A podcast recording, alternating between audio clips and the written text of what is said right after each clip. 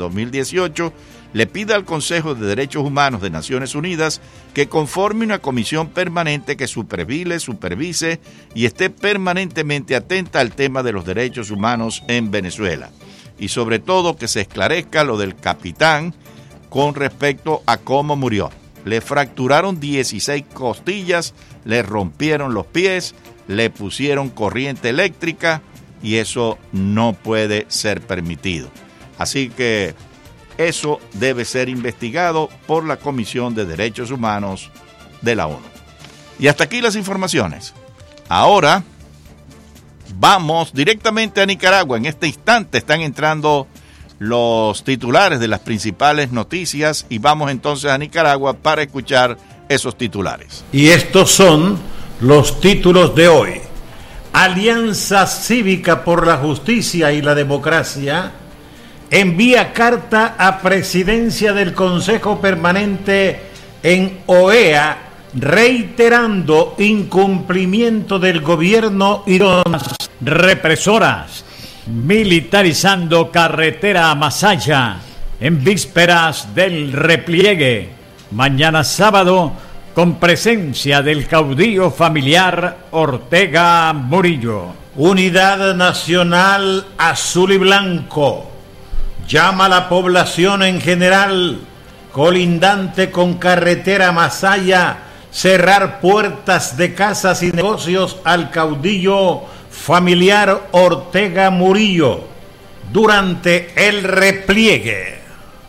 No se puede ser esclavo de un sistema insaciable y es necesario recuperar la libertad y ayudar a otros a liberarse escribe en redes sociales Monseñor Jorge Solórzano Pérez. Obispo de Granada se refiere así a situación política del país donde sistema orteguista reprime sistemáticamente a nicaragüenses, incluyendo a sacerdotes ni esclavos sometidos pasivamente, ni cómplices silenciosos por miedo. Comparte en Twitter Monseñor Silvio José Báez a mensaje de su excelencia. Monseñor Jorge Solórzano Pérez. Los dinosaurios no son aceptados hoy por hoy en política. Así responde Michael Healy a descrédito de arnolítica del país. Bien, señores, hasta aquí las informaciones. 60 minutos y ya regresaremos con más noticias a su poderosa 670. Freddy Corea está en el control de estudios, Humberto García como locutor y avanza nuestra programación. Ya Enrique Encinosa preparado con sus invitados Jaime Saiz y Alain de León para El Mundo al Día. Luego a las 10, María Laria Bajo la Luna. Edgardo Rubio y Marisela Brito serán sus invitados. A las 11, Viernes Bajo la Luna. Así que usted quédese con nosotros y disfrute la gran programación de su poderosa 670. Hemos presentado las últimas noticias desde nuestra sala de redacción y satélites. La Poderosa 670 y Cadena Azul 1550, junto a la familia del restaurante Casa Marín, les invita a celebrar cada viernes su cumpleaños en Pam Avenue y la 42 Calle. Música y comida gratis para el cumpleañero y su acompañante. Ahora nos vamos en vivo hasta Casa Marín.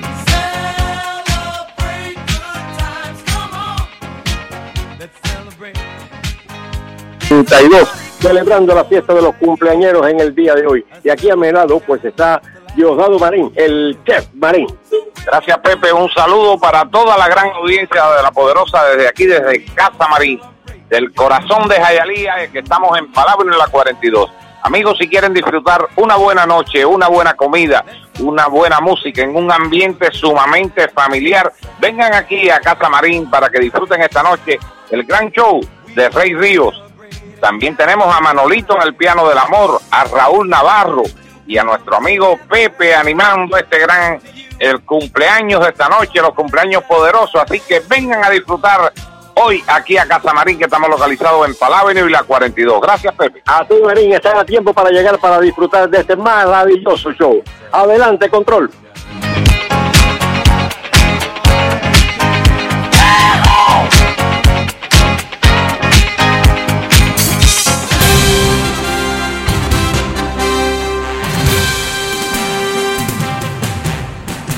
Cae la noche y llega a la poderosa 670 el periodista y más versátil de los historiadores de Cuba, Enrique Encinosa.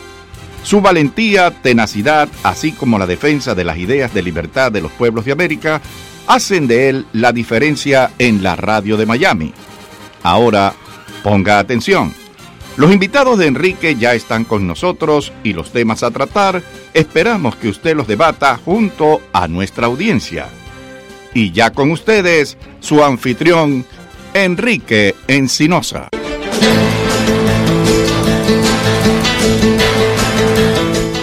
Candela, Freddy, es viernes, viernes social, lo que para ti representa el weekend social entero. Así que ya, ¿estás listo para fiestar, Freddy? ¿Ya? ¿Ya le volviste la llamada a Jennifer López que está loca buscándote? ¿No? No, no, tú, tú. Y ni a Sofía Vergara tampoco, la verdad. Eres un abusador con esa gente.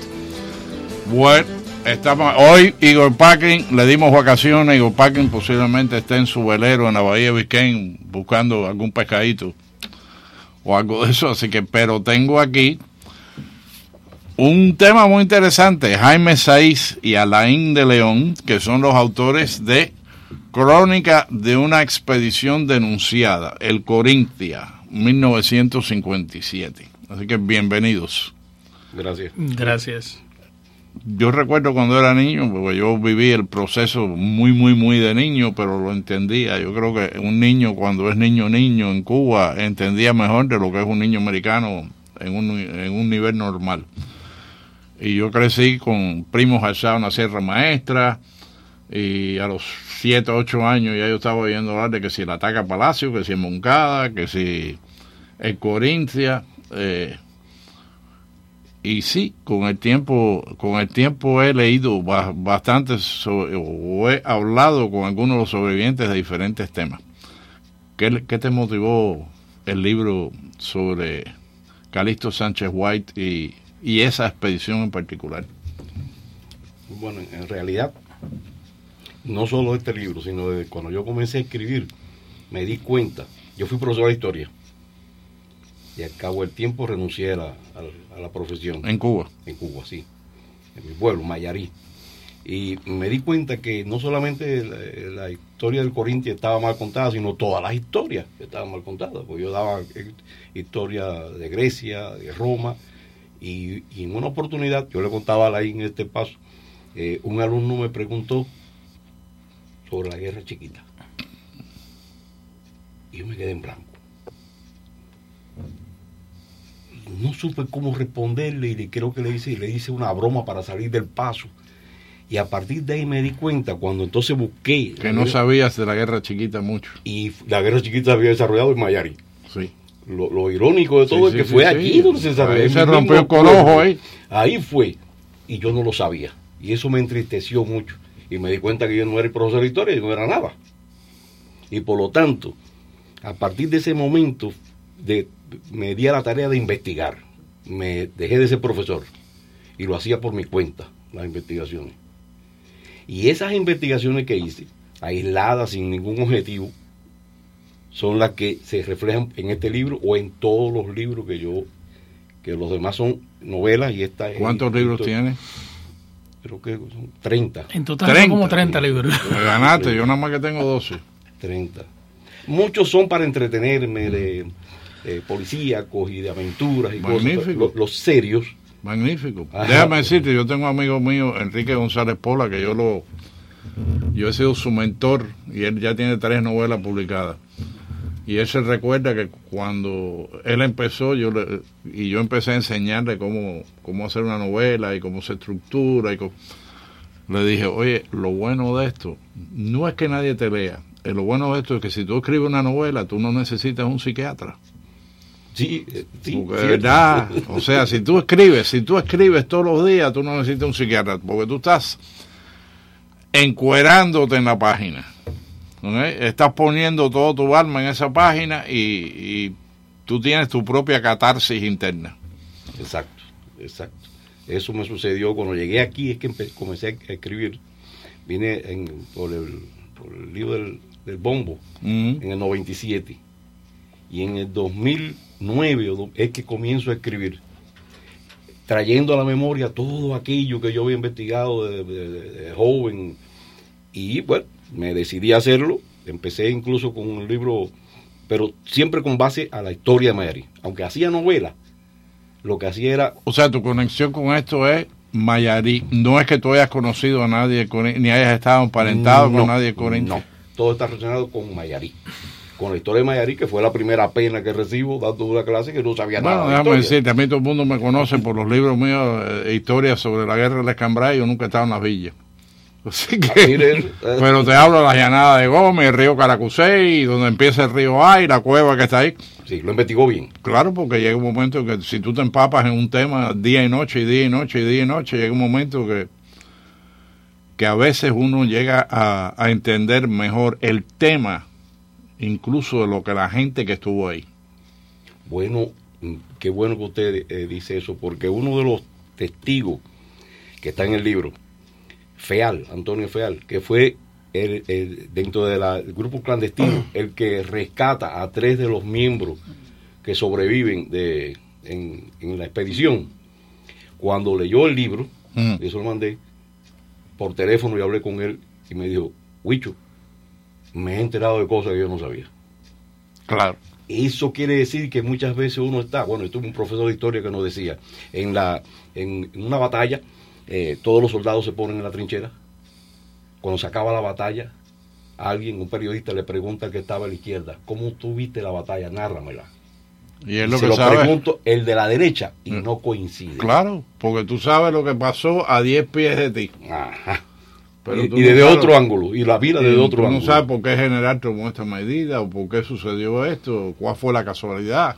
Exacto. Y que- el, el que escribe, el investigador, lo que hace es recoger de todos los ángulos esa batalla y entonces la organiza. Bueno, explícale a la audiencia para los que no saben, porque hay muchos que hay muchos que hay muchos que se nutren aquí, aprenden aquí como si fuera un entrenamiento básico la historia de Cuba.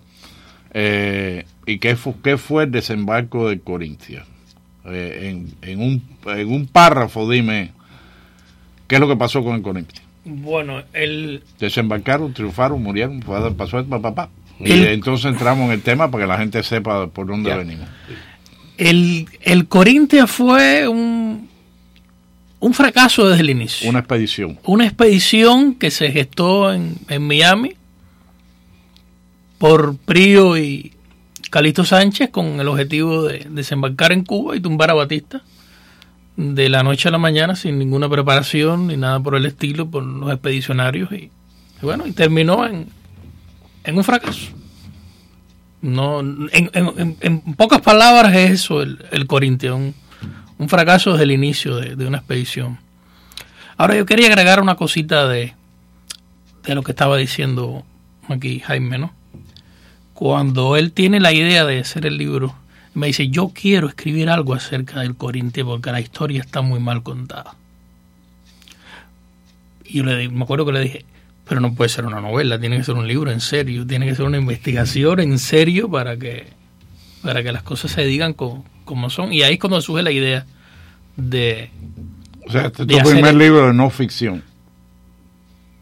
Sí, Sí, sí, en, re- en realidad sí. Tiene otros proyectos, pero terminado ya Sí, es el primero, ¿no? hecho es el, es el primero. Sí.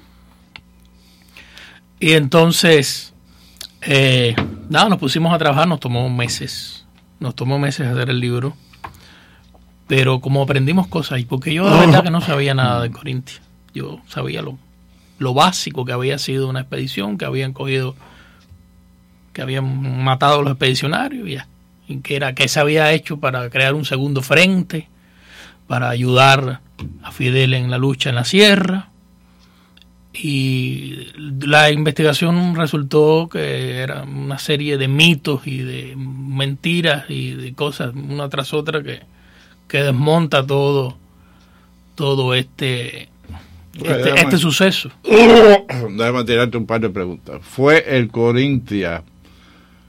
El Corintia fue auspiciado por el Partido Auténtico. Sí. Sí.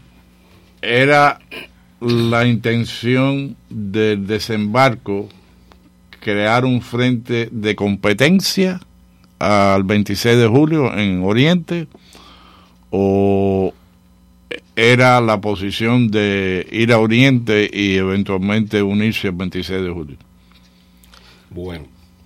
Porque yo he escuchado sí, ambas versiones. Sí, hay dos versiones, No. pero la que más se escucha y la que eh, pretenden mm, dar como cierta, La que más les conviene. la que más les conviene es esa, abrir un segundo frente.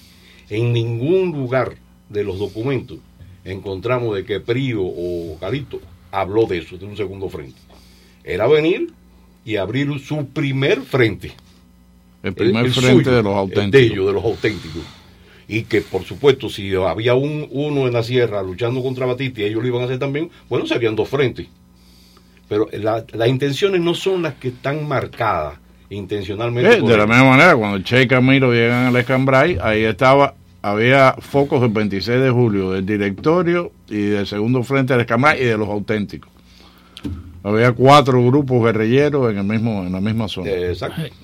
Eh, el, el, Corintia, el Corintia surge como motivo del fracaso de la expedición que estaban llevando a cabo Prío con Trujillo en República Dominicana preparando cubanos. Llevaban casi un año preparando cubanos para invadir a Cuba y al caerse ese plan salen los cubanos, muchos que están en República Dominicana, van para Miami y aquí en Miami un grupito de esos son los que se montan en ese barco que improvisan en menos de un mes.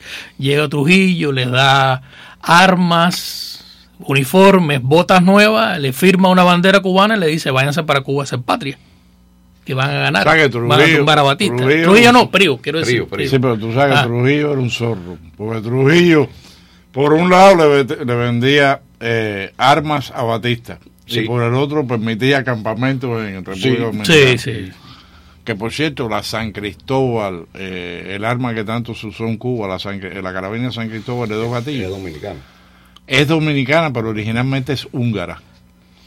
El, eh, había un fabricante de ar, eh, de armas en, en Europa se conocía esa misma San Cristóbal se conocía en Europa en los años 30 y 40 como la carabina Kirali. Y entonces Kirali que era un húngaro cuando llegaron los nazis arrancó para República Dominicana y en el pueblo de San Cristóbal Trujillo le montó una fábrica y, ahí, y ahí fue donde empezó la carabina Se la vendía después a Batista. Y entonces le vendía la carabina a Batista y le vendía carabina a la gente del 26 de julio Sí, y le vendía carabina a los auténticos. Ah, le vendía carabina a cualquiera. Y si querías montar el campamento, tú lo podías montar. Mientras alguien se estuviera mojando de dinero, no había problema. Un dictador. Sí, sí. Eh, eh, eh, él estaba en esos momentos cuando eh, Prío concibe la invasión a Cuba y preparar a esos muchachos en Santo Domingo. Trujillo y Batista estaban disgustados, pero resulta que los americanos eh, intervienen, los, eh, vuel- vuelve la amistad y es cuando fracasa esa preparación en Santo Domingo, regresan mucho a Miami y ahí surge la expedición de, Del Corinthians. del Corintia. Pero ¿por qué surge? ¿Qué le pasó a, a, a Calixto? Bueno, Calixto Sánchez. Sea, primero darle a la audiencia, porque la, acuérdate que la audiencia muchas veces no sabe, eh, están aprendiendo. Hay otros que no, que te van a llamar y te van a saber, te van a decir hasta que más que cigarro fumaba Ya. Calixto. pero, pero dale un historial de Calixto Sánchez White. Ah, explícale a la audiencia quién era Calixto Sánchez White. Bueno, ese joven eh, eh, trabajó en cosas en La Habana, pero se alista en la Segunda Guerra Mundial y se va a pelear la Guerra Mundial por, por, Por Canadá. Canadá. Porque él nace en, en Canadá. No, él no es, de nacimiento no es cubano. Su papá era embajador de Cuba en Canadá y en otros países. en, en- allí eh, eh, está el documento en el libro donde él surge un- una explosión de algo, de un obús o una bala perdida y oye creo que en la oreja. Sí, hubo un accidente, fue un, accidente, un accidente. Pero no hayan como demostrarle a él, según el documento, de que o lo preparó y lo que hacen es, bueno, ya, acabó la guerra, para ti se acabó la guerra. Regresa a Cuba. Bueno, Calixto... Y creo que lo que era era cabo algo de eso. Sí, sí, eh, y incluso tiene buenas buenas referencias eh, de él, el, el que- el oficial que hace, que y le dice que no puede ser aviador, no tiene actitud, eh, no No puede ser para- paracaidista. paracaidismo, él no Para tiene actitud para muchas cosas, y sin embargo señala, sí tiene actitud para dirigir. Lo pone el oficial. Cuando Calixto está en Cuba, entre otras cosas que hizo, ya es el jefe de la, del, del sindicato de, de aviadores, aviación. de la Y aviación. fíjate, era uno de los pocos en el proceso contra Batista que tenía algún tipo de verdadero entrenamiento profesional Sí, lo tenía. por el ejército canadiense. Es Porque, cierto. por ejemplo, vaya, en el ataque a Palacio, el único ahí que estaba, que tenía experiencia era Carlos Gutiérrez Menoyo, que había peleado con, con Leclerc en Francia y con los Maquis, había peleado en España contra Franco. Pero el resto de la gente no sabía, sabía disparar un rifle y tirar una granada que a veces ni explotaba. Pero, Calixto sí lo tenía. pero Calixto sí, por eso yo creo que él sobresale. Sobresale porque la, la gente dice, mira, este tiene entrenamiento profesional de las Fuerzas Armadas canadienses. Sí, pero también fue un veterano de la Segunda Guerra Mundial, pero no estuvo en ninguna batalla, Sí, era sí, nada, pero no importa. cosa Fíjate, muy- el hecho es de que el hecho... Mira, William Morgan. William Morgan fue un desastre en el ejército americano. Nunca combatió. Llegó a Japón cuando se había acabado la guerra. Lo metieron preso por bronca.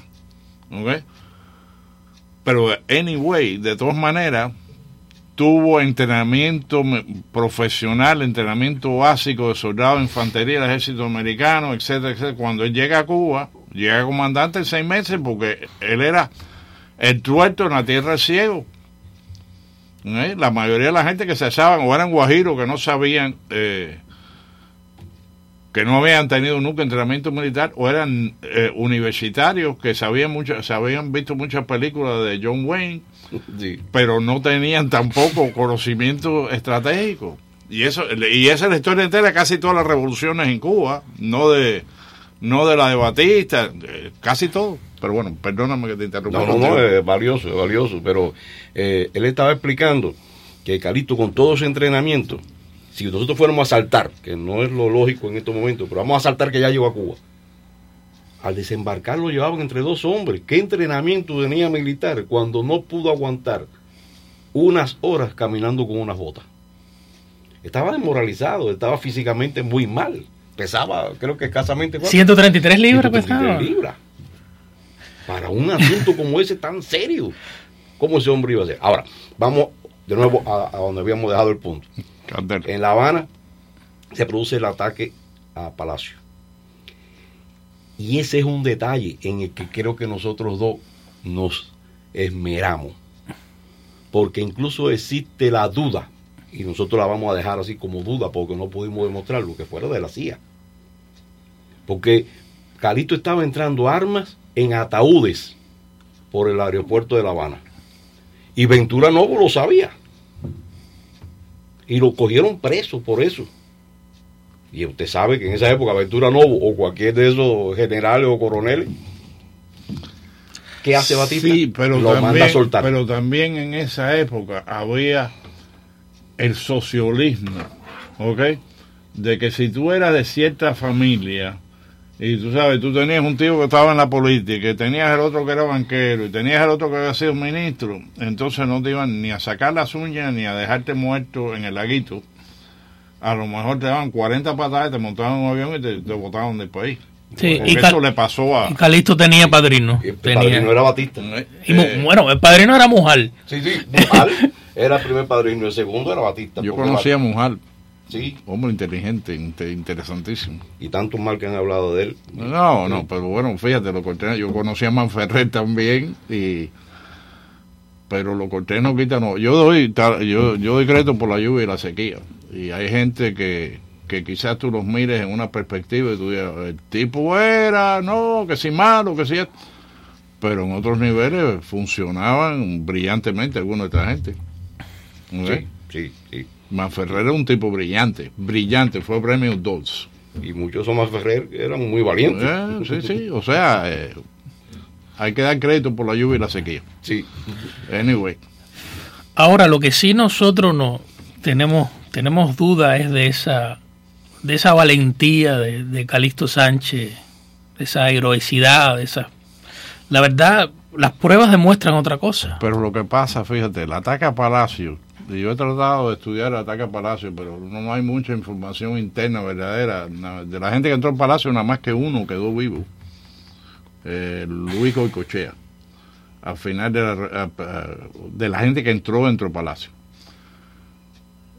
Y el ataque a Palacio, los grupos de apoyo, por mala comunicación o, o por traición o por lo que fuera, no funcionaron. O sea, Ricardo Medo nunca llegó a participar en, en la segunda oleada del ataque a Palacio. Eh, Carito Sánchez White, que se suponía que tomara el aeropuerto, nunca lo tomó. Y te digo, como estudiante de cuestiones militares, yo no sé si eso fue, yo tiendo a pensar que eso fue más que nada posiblemente mala coordinación y mala comunicación. Pero yo creo que eso le crea un trauma psicológico a Calixto Sánchez. ¿Estoy correcto? Bueno, es posible que haya trauma, que haya arrepentimiento, pero el asunto es que hay una entrevista. O sea, lo ponen a él en Sí. una situación de que tú, tú te rajaste, no estuviste ahí. Sí, sí. Sí. Pero, hay- pero hay una entrevista del, del chofer de Mujal. Espinita, que él dice que el día antes del ataque a Palacio, eh, Calixto Sánchez fue a ver a Mujal. Y que él es testigo de que Mujal le dijo al despedirlo en la casa de él. ¿Y tú qué vas ¿Y a tú hacer? qué vas a hacer? Y Calixto le respondió, yo nada. Eso es peligroso. Oh, Fue un día antes de Palacio. Y el mismo día del ataque, Mujal se encarga de escoger a Calixto, hablar con Batista. Batista le dice que se monte un avión y se vaya.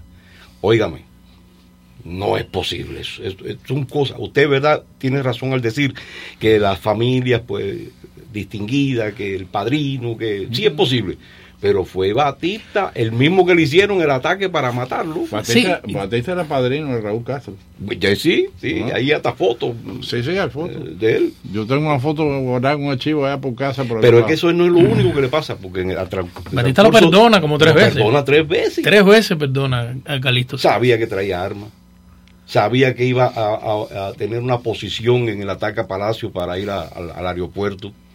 Y le dice, montate un avión y vete. Bueno, para el avión ahí mismo, porque el nicaragüense que está ahí al otro lado del cristal me está haciendo mueca para pasar un pequeño corte con ese. Llévatela, Freddy.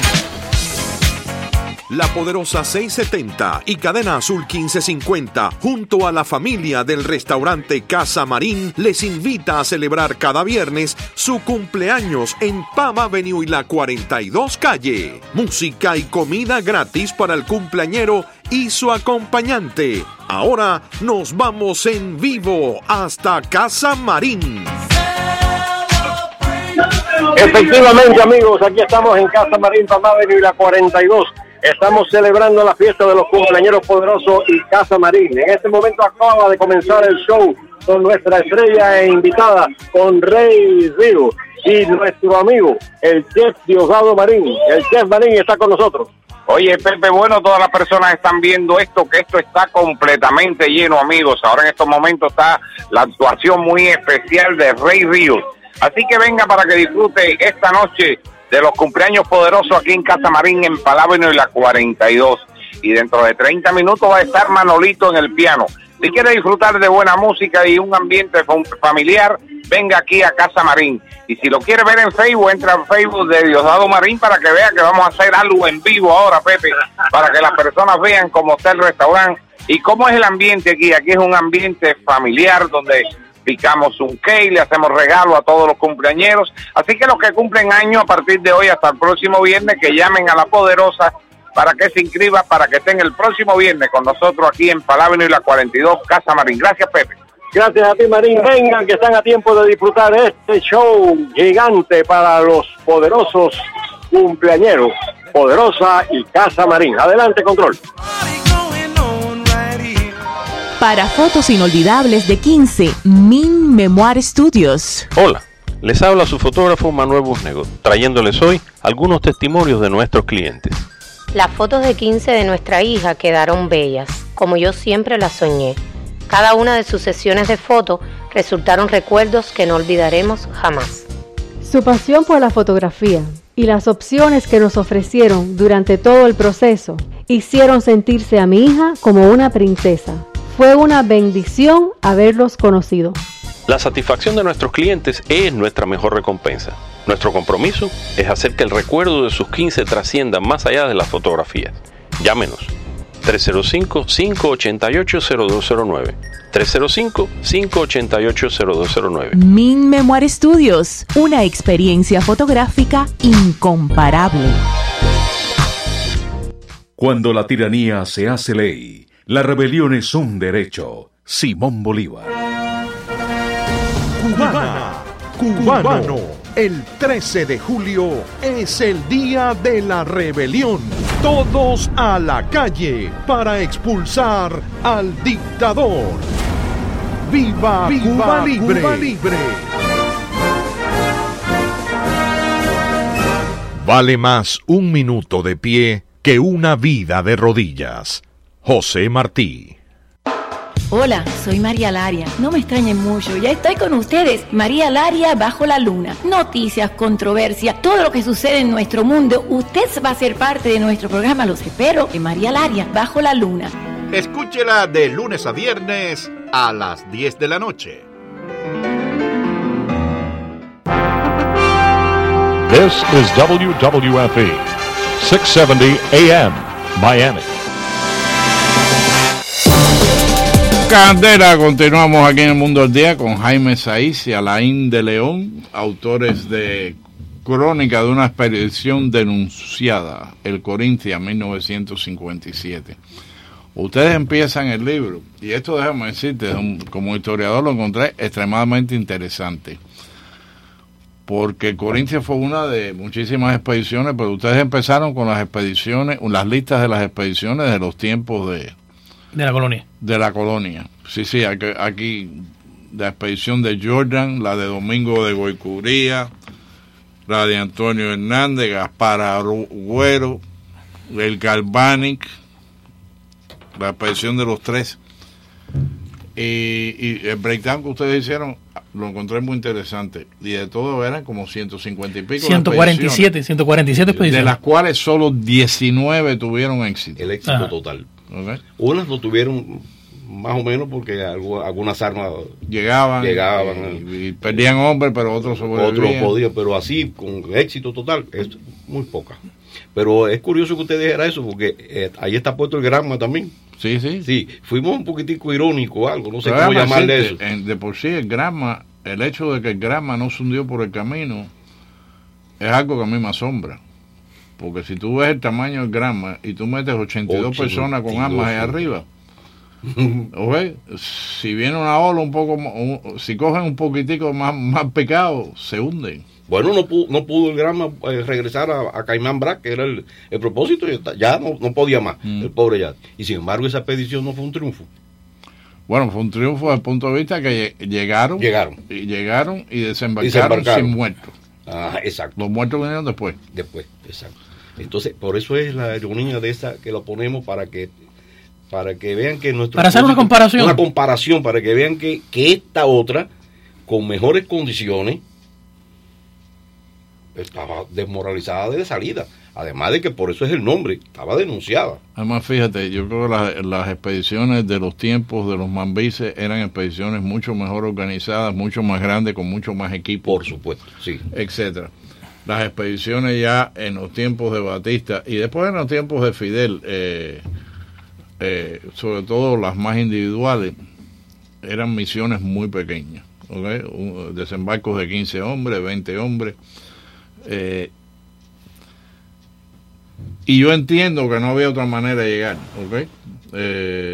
En los tiempos Martín no había helicóptero.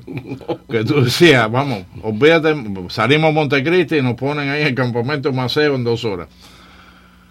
Entonces había, había que surcar los mares. Ya con el tiempo después cambió la cosa. Por ejemplo, en los años 60, la mejor manera de los mejores suministros que entraron en Cuba fueron por paracaídas. No los del Escambray, que todos cayeron en manos de la milicia porque por la densidad de las tropas en la zona. Pero en Peinar del Río se tiraron en, los, en el año 60 y ses- en el año 61 y 62 se tiraron varios cargamentos de armas por, por paracaídas. Y los Llegaban. recogieron y se recogieron sin problema. O sea, ya la opción de, de la aviación existía, pero el cubano siempre le gustó eso. de, me monto en una lancha en Miami y me voy para Cuba. Y siempre, en- y siempre en la fecha simbólica. Siempre en la fecha simbólica. Aquí, aquí fue 19. 19 de, 19 de mayo. de. Fecha de la muerte de muerte de- Martín, de Martín. para salir el 20 de mayo. y- Una fecha histórica. Lo cual también para mí siempre ha sido algo ridículo en el aspecto de que, por ejemplo, los castristas, los castristas han sabido que cada vez que llega un 20 de mayo, un 7 de diciembre, un 28 de enero, que un cubano se está dando un cranque. Yo lo que debiera es ir allá y tirotearle la posta en Tarará. ¿no? Y entonces esa es la fecha que ellos levantan el nivel de vigilancia. Ya en estos años no tanto porque el 9-11 la arruinó para todo el mundo, para los buenos y para los malos. Pero, bueno, continúa Yo, con- yo lo que creo que en, en ninguna de esas 147 expediciones del siglo XIX y en las posteriores no haya pasado lo que pasó aquí, ¿no? Porque aquí cuando el capitán del barco llega al Corintia, el Corintia fue un barco que se hizo en 1903. Ya en el 57 tenía 54 años navegando, ya era un cacharro del mar.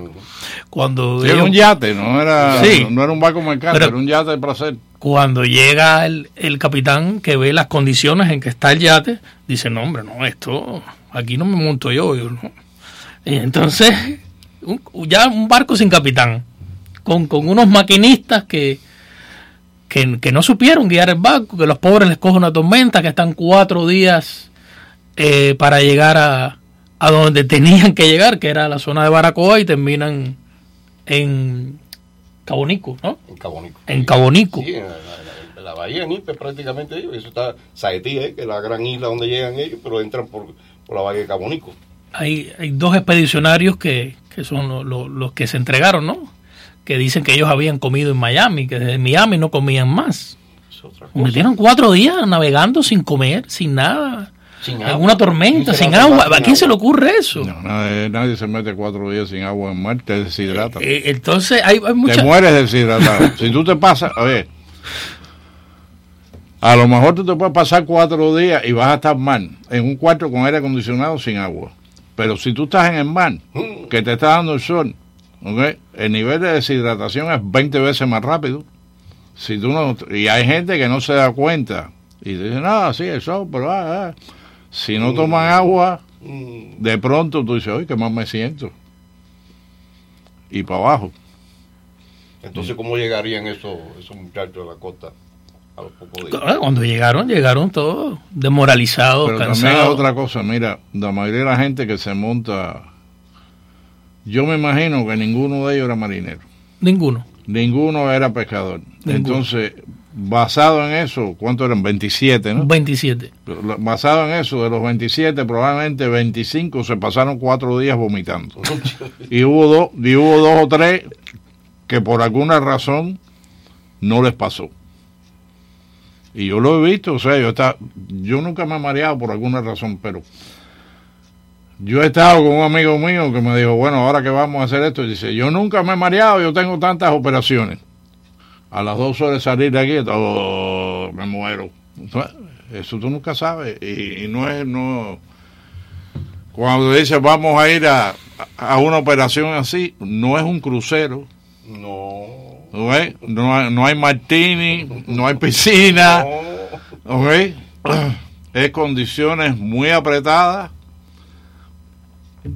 mala comida, mala bebida y Sí, pero tam- también fue muchachos jóvenes, muchachos solteros que no tuvieran ningún, que no tuvieran hijos, que no tuvieran esposa, por si les pasaba algo ya eh, soltero muerto, ¿no? Y entonces, sin mucha preparación, simplemente con el deseo de ir a ser patria. Bueno, pero y con fíjate, el deseo los- no, los jóvenes- no se va a ningún lugar. Los jóvenes siempre será- eh, siempre están dispuestos a... Cuando yo tenía 20 años, yo estaba dispuesto a montarme en un tablavera, ¿ok? Para ir a Cuba a hacer cualquier cosa. Y yo no, si tú me decías, vamos, ¿qué tengo ahí? Yo no te preguntaba, ¿hay gasolina? La, la juventud no la piensa, sí, eso es cierto. 15 años después, con un amigo mío que ya falleció, Ramón Cala, y, yo había estado entrenando un grupo de gente y me dice Ramón, ¿ya está lista la operación? Y digo, sí, ya esta gente está lo más preparado que se puede. Me dice, vamos, vamos a hacer la operación. Me dice, ¿tú vas? Le digo, sí. Y entonces hago así, lo miro y digo, ¿quién va a ser el navegante? Orozco, el abuelo, ¿quién? Y me dice, yo. Bueno, yo no voy contigo si tú te pierdes en Hialeah. si tú te pierdes en Hialeah, ¿ok? No, contigo yo no voy, ¿ok? Y es que a los 20 años uno no lo piensa, ¿ok? Uno no piensa, un- a los 20 años uno piensa que uno es indestructible. Por Sí. eso los ejércitos Claro. están llenos de soldados de 18 y 20 años. Claro, pero esto no necesitaron 15 años para darse cuenta de eso. Simplemente cuatro días, a los cuatro días cuando llegaron a Cuba dijeron, ¿qué vaya? Esto, esta lucha que se la meta otro. Entonces empezaron a... Lo primero que hicieron fue fragmentarse. Bajaron 27 y lo primero, ya habían cuatro que estaban hechos leña. Que el- entonces el jefe de la expedición le dice a uno de ellos, al jefe de retaguardia, quédate con estos, a Vireyes, Fernando Vireyes, quédate con estos cuatro que no pueden ni caminar. Y de esos cuatro hay dos, de esos cinco que se quedan atrás, hay dos que por la noche es así, Desertan. desertan y son los que les dan las coordenadas a, a los oficiales de la policía y todo, le dicen por dónde habían desembarcado y ahí es cuando viene la, captura. Ahora, de esos, de eso, de ese primer, de ese, ese otro grupo que queda de 22, hay cuatro que en algún momento del viaje se separan de los otros 18. Esos nunca los hemos podido ubicar. Esos se perdieron en la historia, no se sabe para dónde fueron. Cuatro más que se desaparecieron. Danos nombres, porque a lo mejor cuando se abran las líneas se te aparece una sobrina de alguno de ellos. Oh, sí. O los nombres. Déjame decirte, mira, a mí me pasó recientemente con Los nombres son David Figueredo, Manuel Roque García, Aníbal Celso Stackerman Gómez y Francisco Carlos Puyol Somellán. Con- Hay dos apellidos ahí que, que no creo que sean muy comunes en Cuba, así que si hay algún familiar de ellos. Oh, Estos, sí, oh. estos, estos cuatro se separan del otro grupo de que y queda desaparecen en la historia. y desaparecen en la historia. No se sabe para dónde cogieron, no se sabe cómo se escaparon de, de los oficiales, no se sabe nada de ellos. Nosotros, por lo menos la investigación de nosotros no nos llevó a ninguna parte. Fíjate, probablemente no murieron, porque si hubieran muerto, yo creo que hubieran salido reportes de- del ejército diciendo matamos a cuatro en un combate en Exacto. la zona. Claro. En Algo la zona Chivirico aquí. Deben, deben haber salido de Cuba como, como casi todos, ¿no? Entonces queda un grupo de 18. De esos 18 escapan dos. Y uno de ellos, Héctor Cornillo. Or- Héctor Coniló y uno alias Que es el segundo al mando. alias el rubio. Alias el rubio. Pero de los 10, de los de los 16 que quedan, los, los cogen en, una, en un naranjal comiendo naranjas. Y, ¿Y, acaban- qui- y quién es el primero que dice, bueno, si nos respetan la vida y no nos vamos a matar y no nos matan, nos entregamos? El jefe. El jefe de la expedición, el propio Calixto Sánchez. Ese líder sindical tan, tan querido Bueno, pero como tú dices, si y perdonado por Batista Como tantas tú veces. dices, si ya Batista lo había perdonado tres veces, pensó, uh, me van a perdonar cuatro. Yo creo incluso que él pensó que lo iba a perdonar una cuarta vez desde que estaba montado en, en el barco. Es lo que es lo que pienso. Por el, el, el simple hecho de que Sí, esa entrega de los de 400 Sí, es, es que pesos. nadie cuando quiere que una expedición triunfe desembarca y lo que busca es personas para darle recompensa, decía a los campesinos ahí, oiga, hay- le doy 400 pesos si ustedes van a las autoridades, dice que nosotros desembarcamos para cuando nos cojan no nos hagan nada. Eso no se le ocurre a nadie. A nadie. Entonces, Venimos a rendirnos. venimos a rendirnos.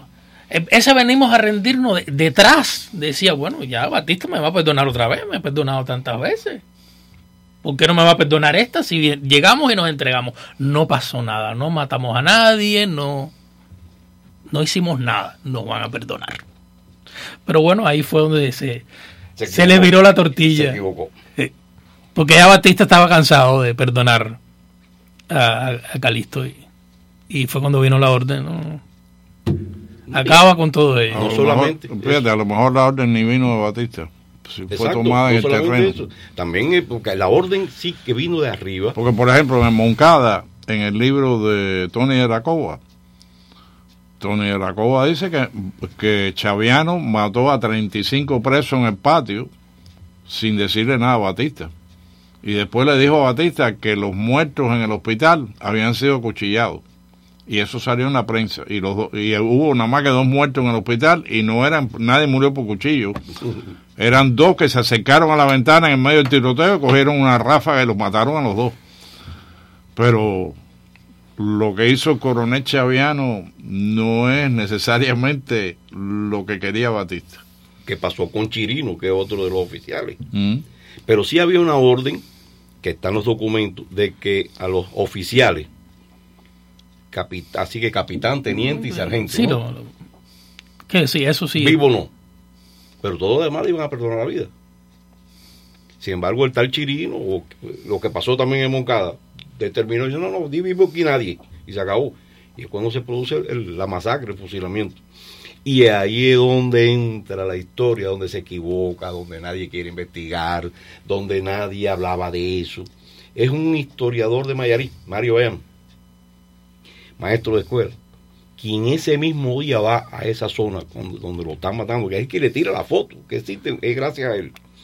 Y, y lo que se está escuchando en la noticia es que ha- han muerto 16 en combate y él se da cuenta que hay 15. Falta alguien. Y ese es el expedicionario número 16. Que nunca la historia lo ha registrado.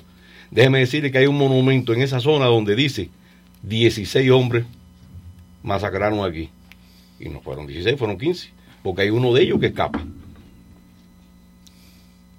Que es el expedicionario 16.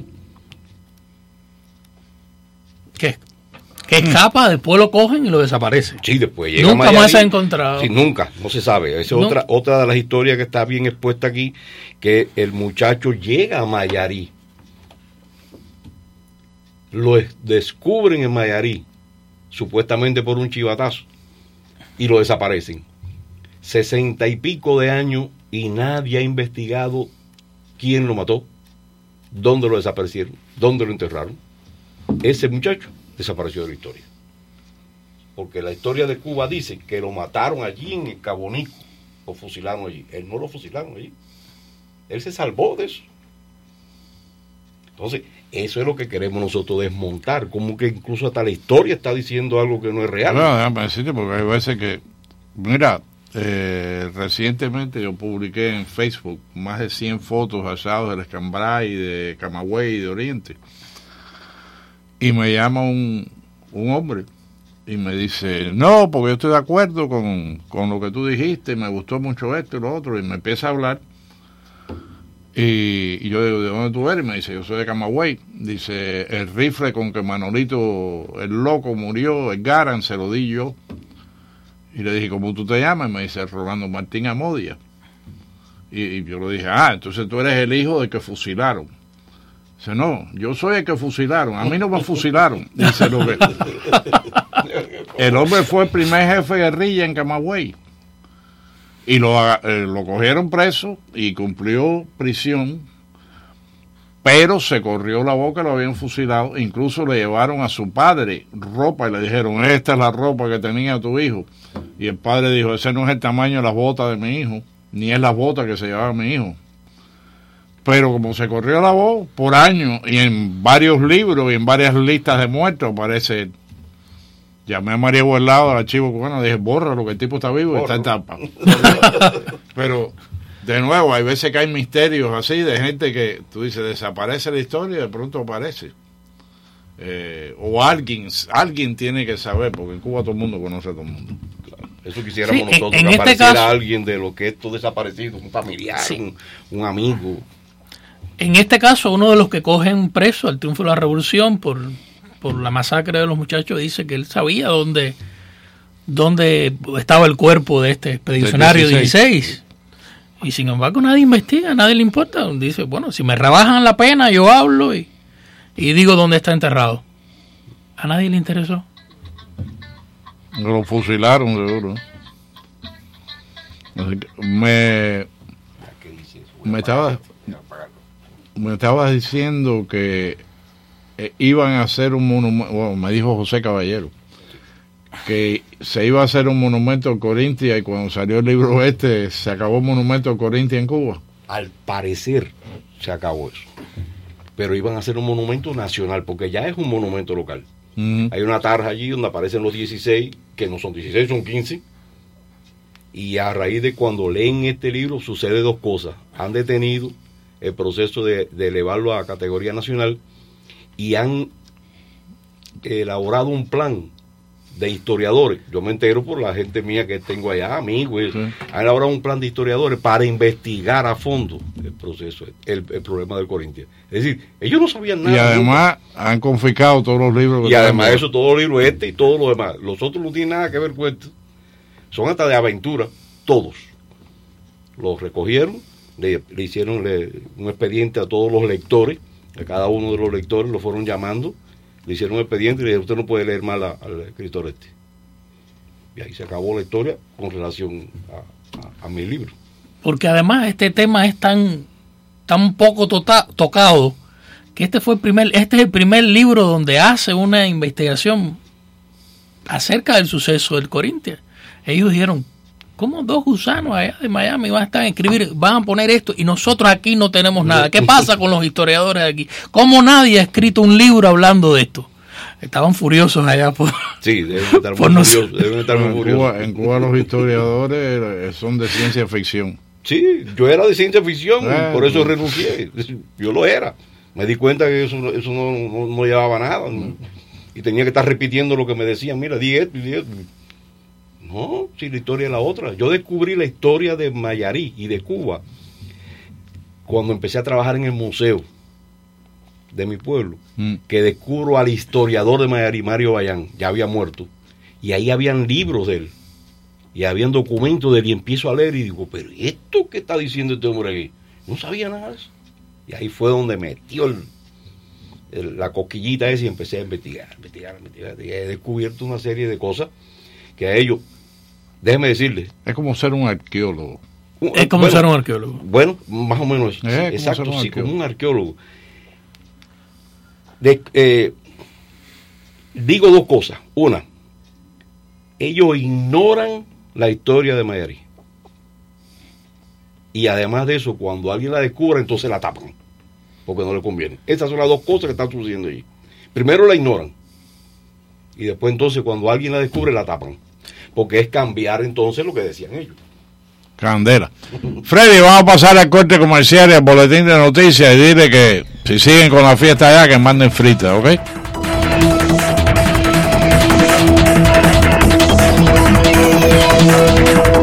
Señores, en ambiente, vamos a poner en ambiente. ¿Qué le parece si hacemos la clave? Pa, pa, pa. Se aproxima el 20 de julio y nos preparamos para una celebración por todo lo alto. Sí, los primeros 52 años de mi vieja discoteca. Oye Humberto, ¿y tu cumpleaños? Seguro que también lo celebraré y apagaré las velitas con todos mis familiares y amigos. Y usted no puede quedarse fuera de esta gran reunión. Tome su teléfono y marque el 305-541-3300 y haga su reservación para que con la gran familia de la poderosa 670 y Cadena Azul cantemos y bailemos hasta el atardecer. Es bueno que se sepa que el estacionamiento es amplio y vigilado. El almuerzo a escoger. Artistas más de 10 en el escenario y premios a granel. Y como siempre, 30 dólares la admisión. No haga compromisos para el 20 de julio ya que a las 11 de la mañana nos veremos en Fiesta Palac 107 y Flagler.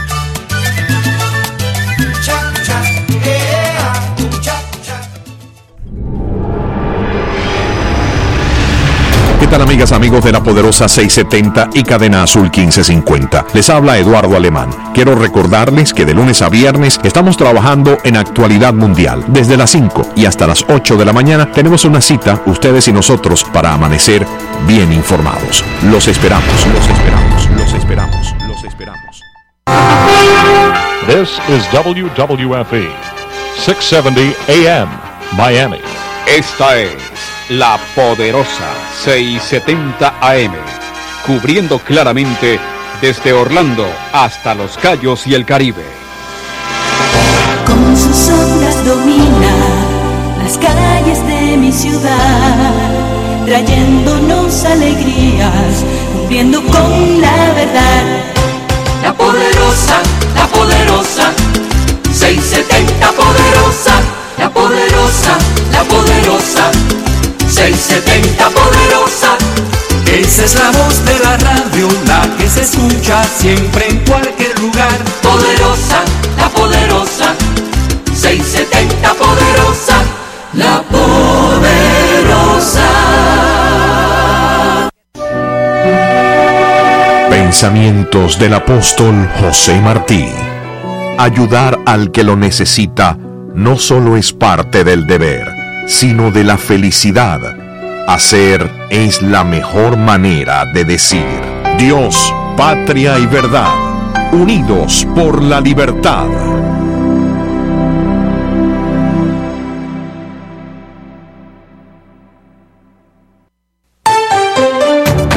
A continuación, las últimas noticias desde nuestra sala de reacción y satélites.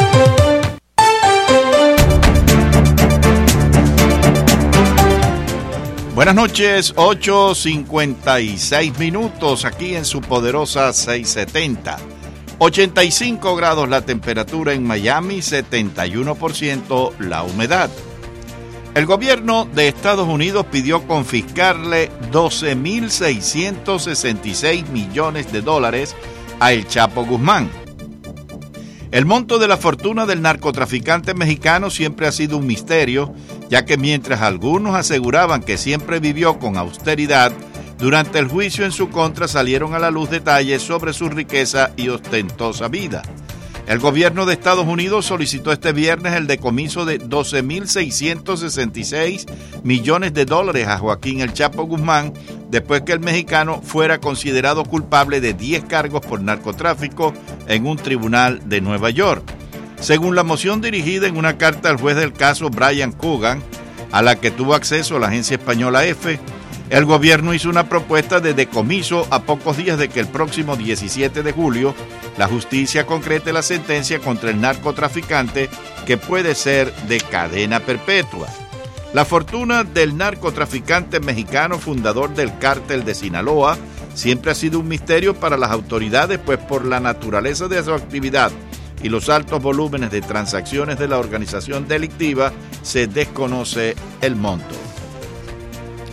Y La Habana asegura que los dos médicos cubanos secuestrados en Kenia siguen vivos.